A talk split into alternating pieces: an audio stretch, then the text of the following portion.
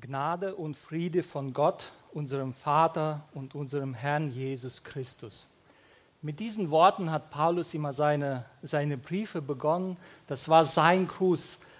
Und ich grüße euch mit denselben Worten und wünsche, dass Gott euer Herz berührt.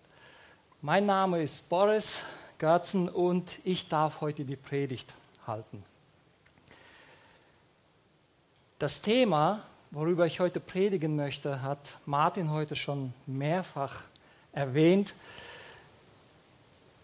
Zur richtigen Zeit am richtigen Ort. Und vor ungefähr dreiviertel Jahr, ich habe nachgeschaut, das war November 21, habe ich hier eine Predigt gehalten über eine große Wanderung. Größte Wanderung der Welt, habe ich damals behauptet. Wer weiß noch, was ging es damals? Es ging um ein Volk, das sich auf den Weg gemacht hat. Weiß es noch jemand? Kinder vielleicht?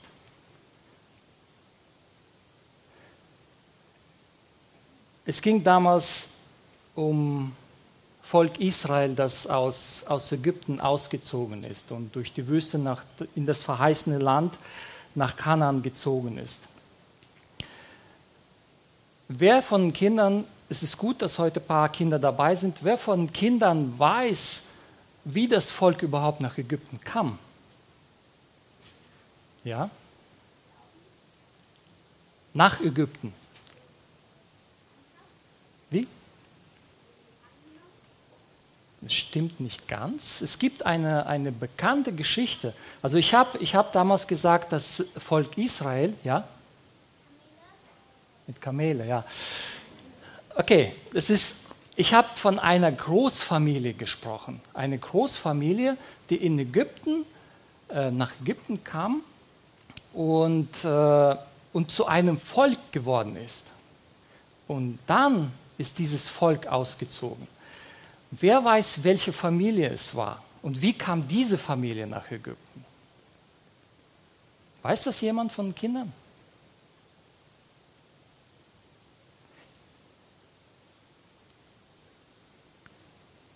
Schwierig. Wer kennt die Geschichte von Josef? Okay, eine Person kennt, Martin kennt es auch. Elina. Von Kindern kennt niemand die Geschichte von Josef. Kennst du die Geschichte?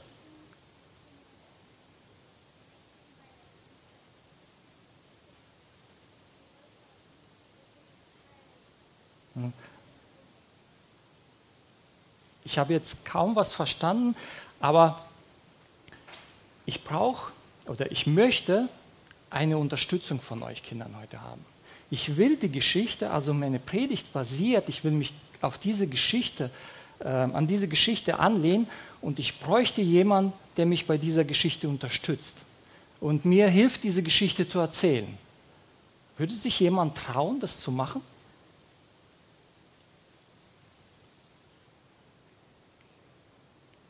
Nein?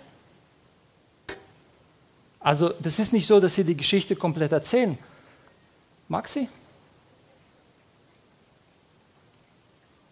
Genau.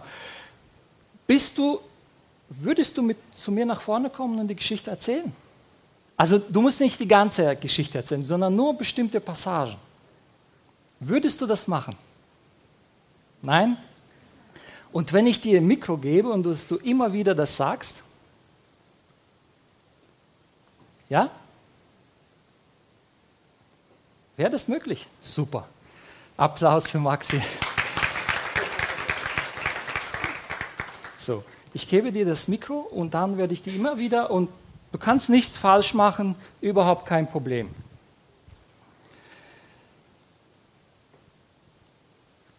Zur richtigen Zeit am richtigen Ort. Wer möchte das nicht? Ich glaube, dass jeder von uns irgendwie so in uns äh, diesen Wunsch hat, wirklich in dem Moment das Richtige zu tun und in dem Moment da zu sein, wo es Gott einen berufen hat. Und ich habe meine, meine Predigt habe ich in drei Punkte unterteilt und äh, könnt ihr bitte die erste Folie schon anzeigen. Die drei Punkte. Der erste Punkt heißt Gott, teilt dir deine Berufung mit. Der Punkt 2 heißt, Gott erzieht dich zur Reife. Und Punkt 3, Gott stellt dich in deine Berufung und gibt dir ein Go. Die Vorgeschichte von Josef ist so, dass äh, Josef in einer zerrütteten Familie aufgewachsen ist. Er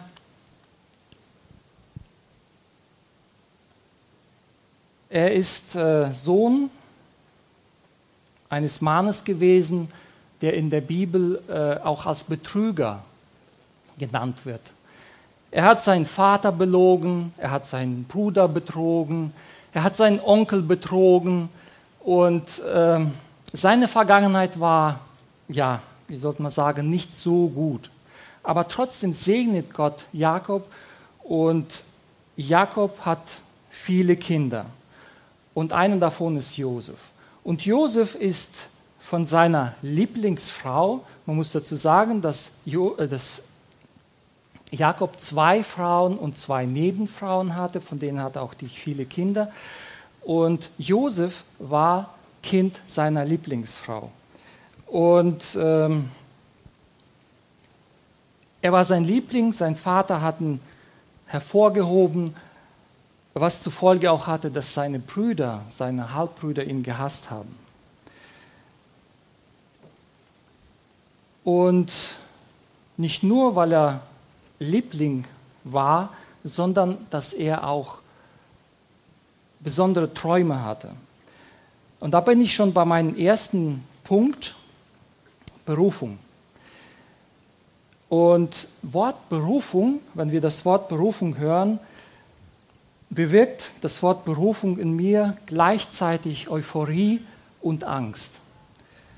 Euphorie, weil ich wirklich da sein möchte, beziehungsweise das machen möchte, wozu Gott mich berufen hat. Aber auf der anderen Seite habe ich auch eine Angst, es zu vermassen. Vor allem, wenn ich, wenn, ich, äh, wenn ich mich schon verbrannt habe, wenn ich Dinge, die ich angefasst habe, schiefgegangen sind. Aber Tatsache ist, dass Gott zu den Menschen spricht und den Menschen die Berufung des Menschen offenbart. Und das lesen wir in Amos Kapitel 3, Vers 7. Da steht es, Gott, der Herr, tut nichts ohne es vorher seinen Dienern, den Propheten, anzuvertrauen.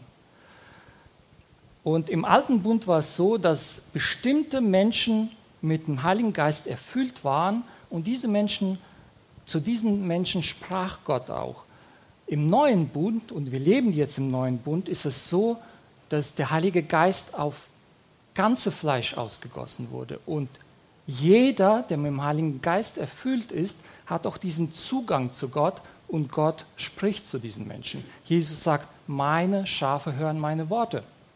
Und so spricht heute Gott zu dir und zu mir, ohne einen Propheten, unbedingt einen Propheten zu gebrauchen. Das heißt, Gott teilte Josef durch Träume, was er mit ihm vorhat. Und interessanterweise ist, dass Gott Menschen immer das Endergebnis zeigt. Er hat zu Josef in den Träumen, Maxi, weißt du, welche Träume Josef hatte? Ja. Kannst du die kurz sagen? Ähm, also, der erste, wie viele, hatte, wie viele Brüder hatte der nochmal? Spielt jetzt keine Rolle, er hatte elf, aber. Ja, also der erste Traum war, ich weiß nicht welcher der erste war, aber einer war, da waren so Weizen, die Brüder haben auf einem, auf, oder sie haben auf dem Feld gearbeitet und Josef hat halt geträumt dann, dass, dass diese Weizen sich vor vor seinem Weizen verbeugt mhm. haben. Genau.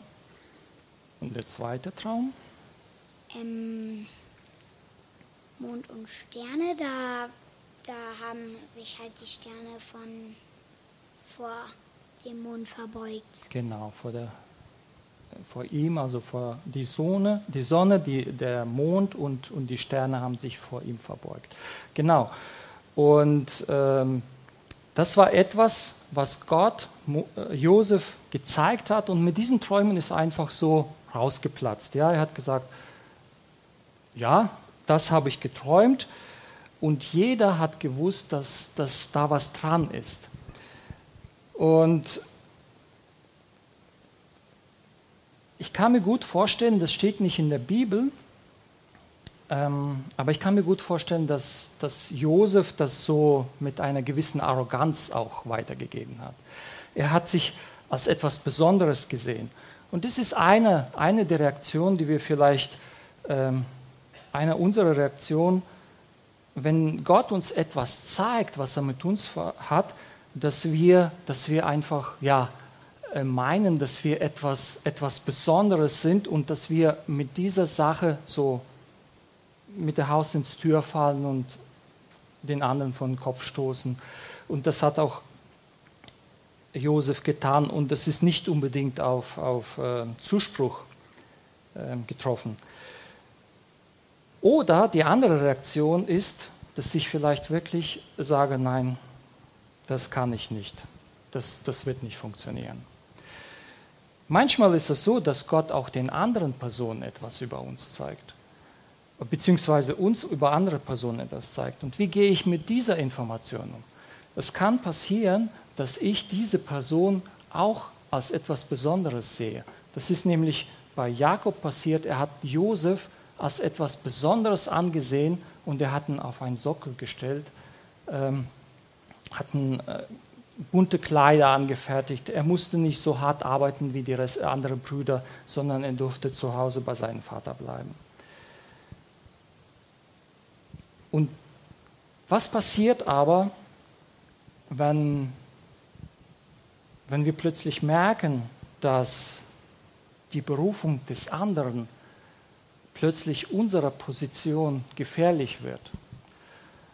Und ich lese jetzt noch eine Stelle aus Mose, also in die Geschichte weiter, aus Mose 37, Vers 10. Das ist nämlich die Passage, wo, jo, wo Josef dann seine Träume erzählt. Und er erzählt es seinem Vater und seinen Brüdern. Da schalt, wörtlich heißt das, schrie an in sein Vater und sagte zu ihm, was ist das für ein Traum, den du da hast? Also das ist nicht so, dass er mit Empörung reagiert ist, sondern der hat ihn richtig zusammengehalten und gesagt, wie, wie wagst du es, dich über uns zu stellen? Du bist überhaupt nicht in der Position, sowas zu denken. Aber trotzdem steht es weiter, dass er diese Worte bewahrte. Das heißt, er hat, er hat sich das zu Herzen genommen, was, was, die, was Josef da erzählt hat. Aber seine Brüder waren eifersüchtig. Und was ist die Reaktion von seinen Brüdern?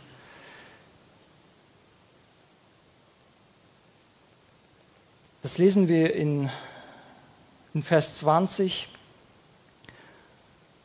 wo die, wo die Brüder dann zusammen sind und sehen, wie, wie Josef auf sie zukommt. Und dann schmieden die einen Plan und sagen, so kommt nun und lasst uns ihn erschlagen und ihn in eine der Zisternen, Zisternen werfen und wir wollen sagen, ein böses Tier hat ihn gefressen. Dann werden wir sehen, was aus seinen Träumen wird. Die Brüder gehen so weit, dass die ihn einfach aus dem Weg räumen wollen. Und die Lage von Josef ist wirklich hoffnungslos. Und man könnte meinen, hier ist zu Ende. Aber einer der Brüder sagt dann im Vers 21, als Ruben, Ruben das dies hörte, rettete er ihn aus, ihrer, aus ihren Händen, indem er sprach, wir wollen ihn nicht ums Leben bringen. Ruben wollte, ich, ne, wollte ihn nämlich später retten und zu seinem Vater bringen. Und wenn auf dein Leben eine Berufung liegt, wird Gott dich immer bewahren. Er wird dich immer aus dieser ausweglosen Situation wird er dich immer retten. Und so kommt es dazu, dass Josef verkauft wird. Da zieht eine Karawane. Maxi, kannst du mir noch kurz helfen? Da zieht eine Karawane und was machen die Brüder? Die verkaufen. Ja, die sagen, hört mal zu, Jungs, wir haben hier einen, könnt ihr den bitte mitnehmen? Und so wird Josef im Alter von 17 Jahren nach Ägypten verkauft, als Sklave. Und hier, hier bin ich bei meinem zweiten Punkt, nämlich Reife. Und in der Bibel steht nichts, wie, wie Josef sich gefühlt hat oder wie es, was in ihm vorgegangen ist, aber wir können einiges aus seinen Reaktionen herausnehmen. So, Maxi, wo Josef nach Ägypten kam, was ist mit ihm dort passiert? Äh, der war Sklave fürs Erste und Diener. Genau, Sklave. Und weißt du noch bei wem? Wie hieß der Mann, bei dem er war? Das war, glaube ich, auf jeden Fall ein wertvoller Mann. Also ja, genau, er hatte eine sehr hohe Stellung. Das war nämlich Chef von, jetzt ist mir das Wort auch entfallen, ähm, Sicherheitschef war das, vom König, ja, vom Pharao. Und sein Name war Potiphar. Stimmt's? Genau. Josef landet im Haus des Sicherheitsbeauftragten vom, vom, äh, vom Pharao, von, von, vom Häuptling des Landes. Und äh, was passiert dort? Er, er macht das Beste draus. Ich weiß es nicht, ich habe mir Gedanken gemacht, vielleicht hat er von seinem Vater sehr vieles gelernt in der Zeit, wo er mit ihm war. Vielleicht hat Vater seine Geschichten ihm erzählt, so wie er durchs Leben kam. Und dass Josef in der Zeit, wo er beim Potiphar war, dass er einfach diese, diese ähm, ja, seine, das, was sein Vater erlebt hat, einfach angewandt hat. Das wissen wir nicht, aber ist möglich. Und es kommt dazu, dass Potiphar sieht, dass, äh, dass Josef wirklich Erfolg hat, dass er ein verständiger junger Mann ist und die setzen in seinem Haus ein. Und äh, Scheinbar ging es dem Josef sehr gut in der, äh, im Hause des Potiphars. Er hat seine Aufgaben erfüllt, aber er war immer noch nicht frei. Und dann kommt die erste Probe, der erste Test. Und zwar, die Frau seines Chefs hat ein Auge auf ihn geworfen. Weil Josef war einfach ein, ein junger, schön, gut aussehender junger Mann, steht es in der Bibel. Und diese Frau hat ihn nachgestellt. Und hatten gesagt, komm, schlaf mit mir. Und die Reaktion des Josefs lesen wir in Kapitel 39, Verse 8 und 9. Er aber weigerte sich und sprach zu der Frau seines Herrn, siehe, mein Herr verlässt sich auf mich und kümmert sich um nichts, was im Haus vorgeht, und hat alles in meine Hand gegeben, was ihm gehört. Es ist niemand größer in diesem Haus als ich, und es gibt nichts, das er mir vorenthalten hätte, vorenthalten hätte, ausgenommen dich, weil du seine Frau bist. Wie sollte ich nun so eine große Missetat begehen und, gleich, und gegen Gott sündigen? Und im ersten Moment klingt das sehr, sehr gut, aber lass uns das nochmal durchlesen. Und dann möchte ich bestimmte Sätze bzw. Wörter etwas stärker betonen. Er aber weigerte sich und sprach zu der Frau seines Herrn, siehe, mein Herr verlässt sich auf mich und kümmert sich um nichts, was im Haus vorgeht, und hat alles in meine Hand gegeben, was ihm gehört. Und ist niemand größer in diesem Haus als ich und es gibt nichts, das er mir, das er mir vorenthalten hätte, ausgenommen dich, weil du seine Frau bist. Und hier hört, hört man etwas raus. Es geht nämlich ich, mich, meiner und mir. Herr segne uns alle vier. Ja, das ist sogar, sogar sagt, er sagt, ich habe alles in diesem Haus. Ich bin der Chef hier in diesem Haus. Und du bist der Einzige. Und der Grund dafür ist nur, nur weil du seine Frau bist. Sonst hättest du auch schon mir gehört. Ja? So klingt das, wenn man das etwas anders betont. Und hier an dieser Stelle sehen wir, das Herz des Josefs noch nicht bereit war zu dienen, noch nicht bereit war, weil da noch sehr viel Egoismus drin war. Er war noch sehr stark von sich beeindruckt. Maxi, dein Einsatz. Wie, ging's, wie ging die Geschichte weiter?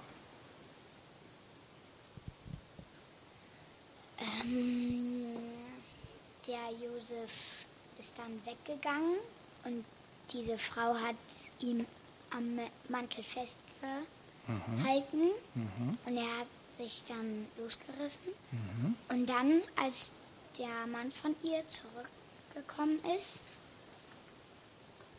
ähm, hat sie gesagt,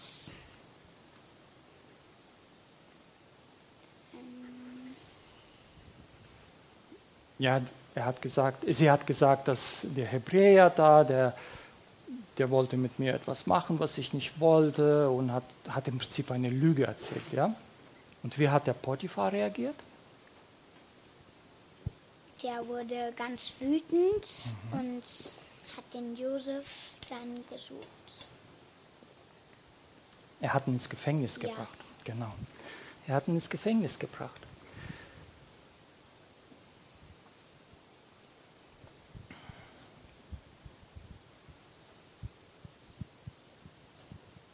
Ich habe keine Ahnung, wie hätte Josef reagieren sollen. Also ich habe mir überlegt, was hätte er anders machen können. Weiß ich nicht. Aber Gott lässt es zu oder er sorgt sogar dafür, dass Josef ins Gefängnis kommt. Im Gefängnis lesen wir, dass Josef wieder in eine Führungsposition kommt. Der Gefängnisaufseher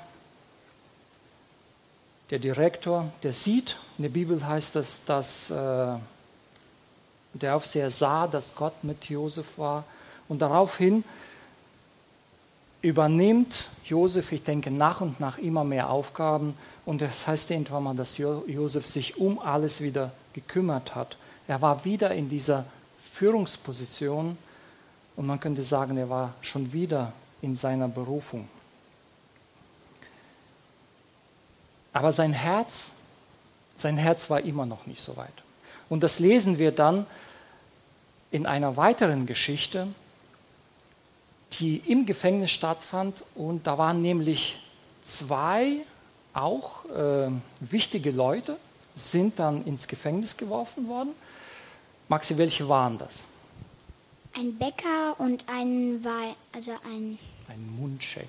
Ein Mundschenk, ja. Genau, ein Mundschenk. Und das war einer, der, das war, war quasi ein Vorkoster. Er hat die Getränke, der Pharao hätte trinken sollen oder wollen, ähm, er hat die quasi vorgekostet, dass die nicht vergiftet sind. Und dann hat er diesen Kelch dann dem Pharao überreicht und er hat daraus getrunken. Und was ist da im Gefängnis mit diesen zwei Jungs passiert? Weißt du es? Da waren wieder Träume im Spiel. Ah ja, der Pharao, Pharao hat geträumt. Mhm. Nee, nicht der Pharao. Wir sind, wir sind noch bei den zwei Jungs, also bei den Mundschenk äh, und, und Becker. die haben beide Träume gehabt. Und was, was haben die mit diesen Träumen gemacht? Die haben die Josef erzählt? Genau, die waren so verwirrt und haben einfach diese Träume, die wussten nicht wohin. Und scheinbar war Josef gerade in der Nähe und dann hat er den, äh, haben die beide diese Träume den erzählt. Und was hat Josef dann gemacht mit diesen Träumen? Oder mit dem, was die ihnen erzählt haben? Der hat halt gesagt, was dieser Traum bedeutet. Genau. Und weißt du noch ungefähr, muss nicht alles sein, ungefähr, wie es das Auge ausgegangen ist mit diesen Zweien? Was ist mit dem Mundschenk passiert? Ist aus dem Gefängnis rausgekommen? Ja. Ja, genau. Der Mundschenk, Josef äh, deutet die Träume und zwar so, dass, ähm, dass der Mundschenk wieder in sein Amt eingesetzt wird, aber der Bäcker wird dann verurteilt und muss die Strafe tragen. Und was dann noch im Gefängnis passiert, und zwar, das lesen wir in Kapitel 40, in Versen 14 und 15, wo, jo wo Josef dann die Träume gedeutet hat und zum Mundschenk sagte, aber gedenke an mich bei dir, wenn es dir gut geht, und erweise doch Treue an mir und erwähne mich beim Pharao und bring mich aus diesem Haus heraus. Denn gestohlen bin ich aus dem Land der Hebräer und auch hier habe ich nicht, gar nichts getan, dass sie mich in den Kerker gesetzt haben. Und an dieser Stelle möchte ich den Josef überhaupt nicht verurteilen, weil aus menschlicher Sicht hat er absolut richtig reagiert. Er handelt überhaupt nicht verwerflich. Er sagt die Wahrheit. Es gibt nichts, was, was äh, den Aufenthalt in, im Gefängnis rechtfertigen würde. Aber Gottes Absichten sind viel weitreichender, als es auf den ersten Blick scheint. Weil in Josef ist noch so viel Verbitterung. Seine Einstellung ist immer noch, ich bin ein Opfer der Umstände. Und vielleicht kennst du diese, diese Sätze. Vielleicht hast du auch schon mal gehört. Wenn du wüsstest, was ich alles erduldet habe. Ich wünsche es dir zwar nicht, aber mal schauen, was du machst, wenn es bei dir soweit ist. Oder du klagst sogar Gott an und sagst, wenn Gott ein liebender Gott wäre, dann wäre mir das und das nicht passiert. Oder sogar, ich habe es nicht verdient, so behandelt zu werden.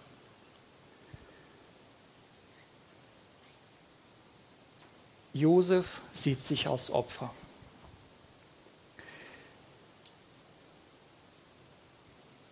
So, was passiert dann? Er erzählt die Träume, er deutet die Träume, geht dann äh, der Mundschenk, wird entlassen und was passiert, Maxi? Passiert irgendwas? Ähm, der hat halt weiter sein, seinen Job dann. Und genau. der Pharao hat dann auch Träume. Also zuerst passiert gar nichts. Und der Bibel steht, dass er noch zwei Jahre im Gefängnis war. Ja, zwei Jahre ist überhaupt nichts passiert. Und nach diesen zwei Jahren träumt der Pharao. Kannst du uns kurz sagen, was der Pharao geträumt hat? Ähm, also auf jeden Fall etwas mit Kühen. Genau, das ging um Kühe. Und zwar ja. sieben fette ja. und sieben magere. Sieben magere haben die sieben Fette dann aufgegessen. Genau, die magere haben die Fetten aufgefressen. Und da ging es noch um die Ähren, ja. Die äh, Weizenähren genauso. Äh, sieben, die fett waren, richtig schwer, und sieben, die ähm, die mager waren oder ganz dürr und die haben die auch aufgefressen. Und der Pharao ist total verwirrt gewesen. Er wusste nicht, er wusste nicht was dieser Traum bedeutet. Er beruft seine, seine Weisen äh, ein und erzählt den Traum, aber keiner im Land Ägypten kann diesen Traum er, er, erklären, deuten. Und dann, dann erinnert sich wer? Der Mundschenk. Der Mundschenk erinnert sich, an einen jungen Mann im Gefängnis und was sagt er zum Pharao? Ähm, der Josef, der kann seinen Traum deuten. Er Gen hat auch meinen Traum gedeutet. Genau, genau. Er erzählt die Geschichte, die ihm im Gefängnis widerfahren ist. und sagt, da ist ein junger Mann und er kann ganz bestimmt deinen Traum deuten.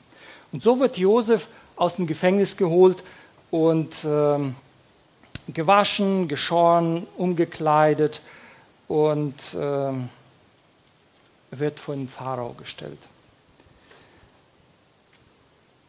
Und Pharao erzählt in seinen Traum, beziehungsweise Pharao sagt zum, zum Josef. Kapitel 41, Verse 15 und 16. Und der Pharao sprach zu Josef: Ich habe einen Traum gehabt, aber es gibt keinen, der ihn deutet. Ich habe nun von dir sagen hören, du verstehst es, einen Traum zu deuten. Da antwortete Josef dem Pharao: Das steht nicht bei mir. Oder in anderer Übersetzung heißt es, ich selbst kann das nicht.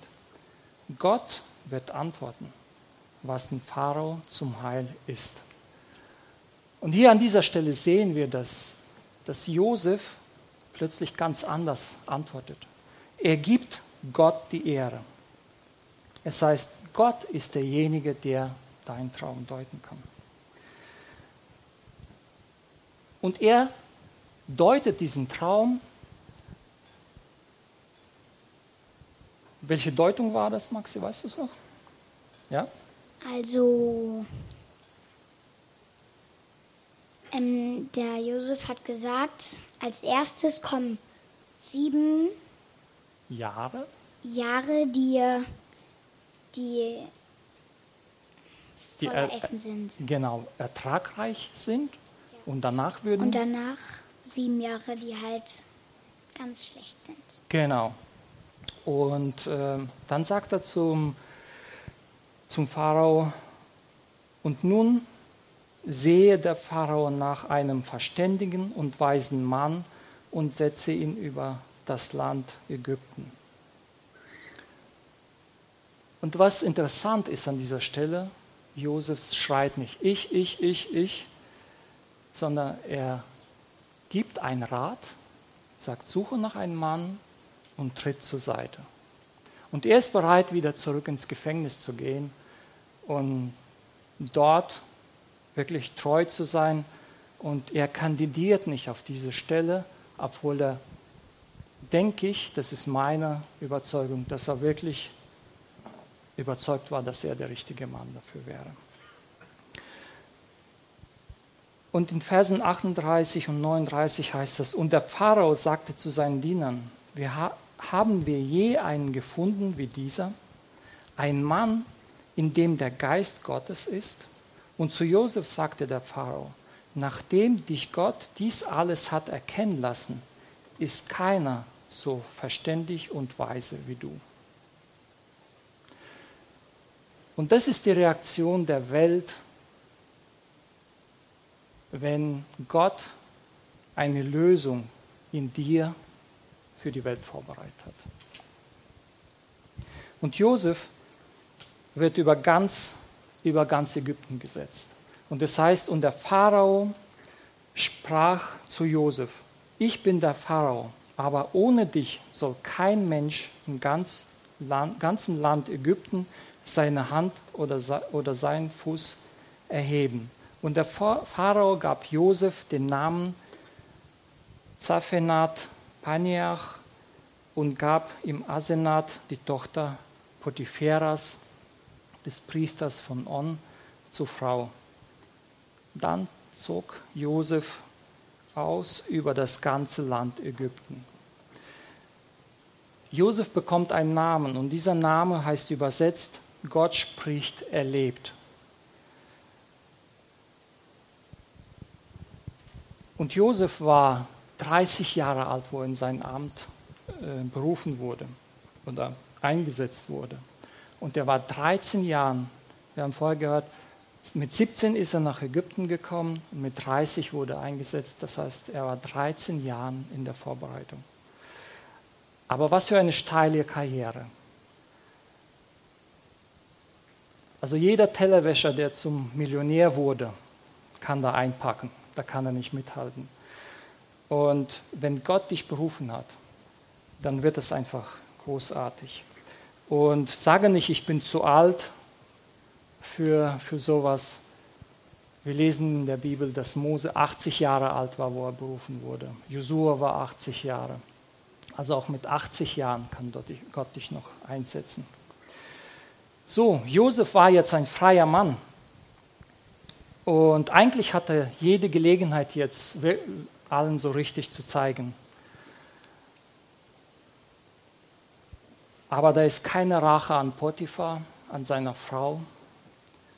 Da ist kein ernstes Gespräch mit dem Mundscheck, das er ihn vergessen hat. Und da war auch keine WhatsApp an seine Brüder. Warum? Und ich finde interessant, und für mich ist es die Antwort in den Versen, in Kapitel 41, in Versen 50 und 51 und 52. Und Josef gab, also Josef wird in dieser Zeit, werden zwei Söhne geboren und Josef gab den Erstgeborenen den Namen Manasse. Was bedeutet denn Gott hat mich vergessen lassen all meine Mühe und das ganze Haus meines Vaters. Und an dieser Stelle geht es nicht darum, dass er tatsächlich es vergessen hat, sondern es geht darum, dass er vergeben hat. All den Schmerz, der ihm zugefügt wurde, hat er einfach vergeben. Einfach. Und den zweiten gab er den Namen Ephraim, denn Gott hat mich fruchtbar, machen, äh, fruchtbar gemacht im Land meines Elends.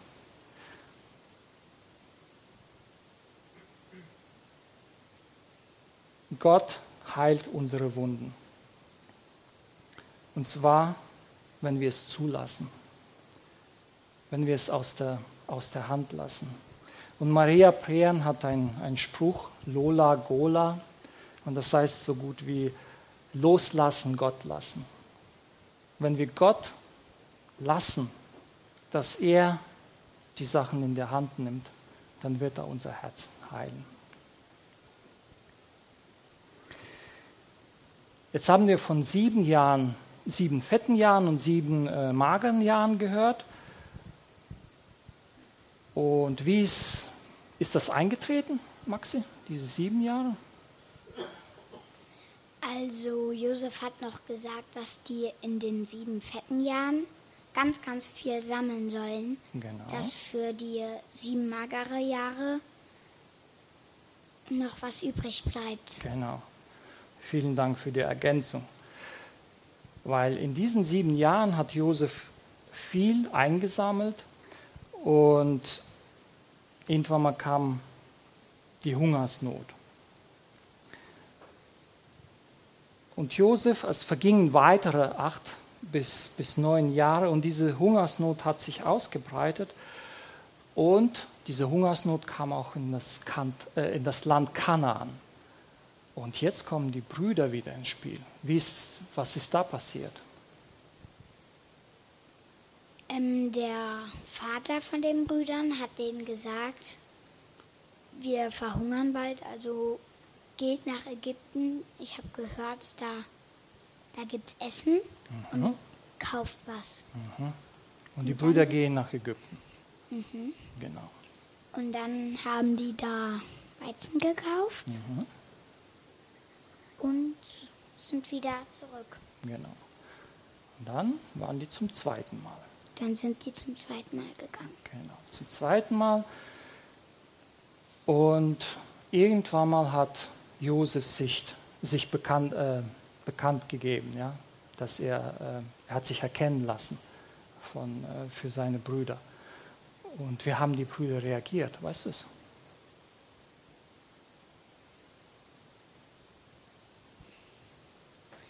Die waren auf jeden Fall ganz erstaunt. Und schockiert. Ja, dass genau. Josef vor ihnen steht. Haben, haben die Angst gehabt? Ich glaube schon. Ja, genau, die hatten, die hatten so eine Angst. Die, ähm, die haben gedacht, so, jetzt ist vorbei. Der Josef ist so ein mächtiger Mann und äh, er würde uns jetzt einfach platt machen. Aber ist es passiert? Nein. Nein, das ist nicht passiert. Und da ist keine Verurteilung bei Josef. Da ist keine Anklage den, den äh, Brüdern gegenüber. Da ist nur Liebe und Fürsorge. Und das lesen wir in Kapitel 45, Verse 7 und 8. Das sagt er nämlich zu den Brüdern. Ähm, Doch Gott hat mich vor euch hergesandt, um euch ein Rest zu setzen auf Erden und euch am Leben zu erhalten für eine große Rettung. Ein Rest zu setzen heißt so gut wie für euch etwas aufzubewahren. Das war diese äh, Weizengeschichte, dass er, dass er da Vorräte geschaffen hat, um die ganze Familie am Leben zu erhalten. Und hier ist interessant für eine große Rettung. Gott hat Josef hier schon gezeigt, was er mit dem Volk Israel vorhat. Das lesen wir auch später, wo er sagt, wenn ihr aus dem Land wieder auszieht, dann nimmt bitte meine Gebeine mit. Vers 8, und nun, nicht ihr habt mich hierher gesandt, sondern Gott. Und er hat mich zum Vater für den Pharao gemacht und zum Herrn für ganzes Haus, für sein ganzes Haus und zum Herrscher über das ganze Land Ägypten. Und hier sehen wir, Josef ist wieder in dieser Führungsposition, in der er berufen wurde.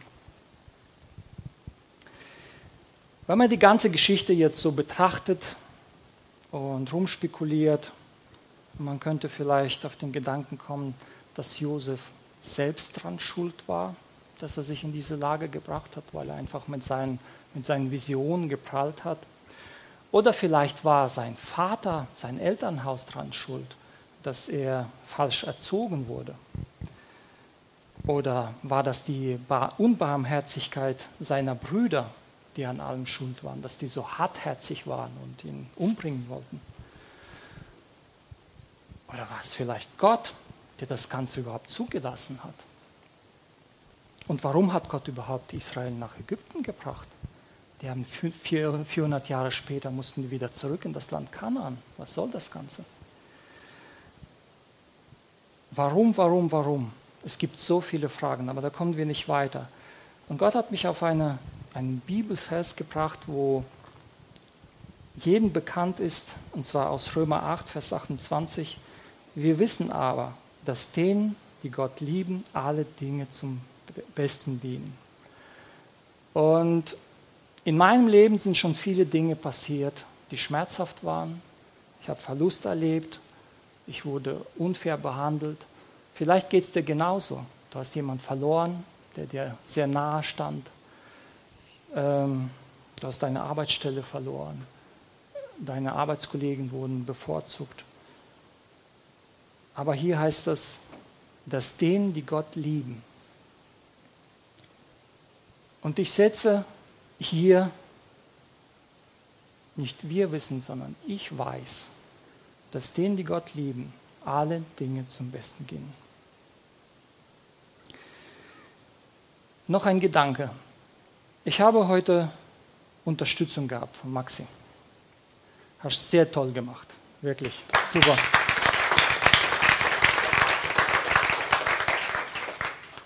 Hätte ich das alleine geschafft? Oder? Was meinst du? Ja, ich hätte es alleine geschafft. Hätte ich es besser machen können? Nö. Nein, glaube ich nicht. Ich hätte es anders gemacht aber ich hätte es nicht besser machen können. Jeder von euch hätte es auf eine andere Art gemacht und das wäre gut gewesen.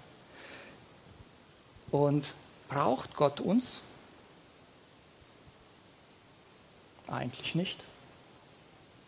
Und so wie ich Maxi heute hätte nicht brauchen, nicht unbedingt gebraucht, um, um die Geschichte zu erzählen, und so braucht Gott, eigentlich braucht er uns nicht, äh, weil sonst wäre wär er nicht vollkommen. Er ist vollkommen, er braucht es nicht.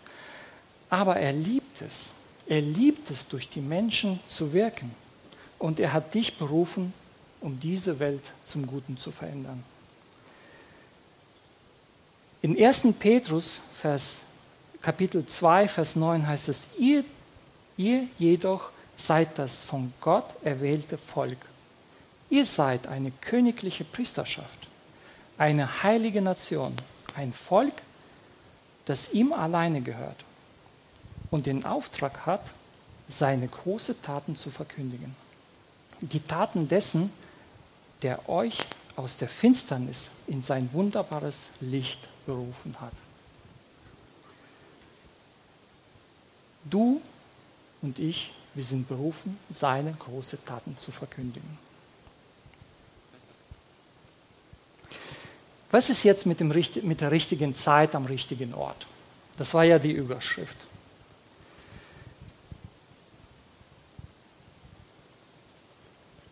Interessanterweise, diese Woche ähm, haben wir miteinander gesprochen und die Celine hat, sie hat nicht gewusst, äh, über welchen Text ich heute sprechen möchte, aber sie ist zufälliger auch in, diesen, in, in dieser Geschichte drin und dann hat sie gesagt, warum, warum hat Josef so hart mit seinen Brüdern äh, vorgegangen? Warum hat er so hart sie rangenommen?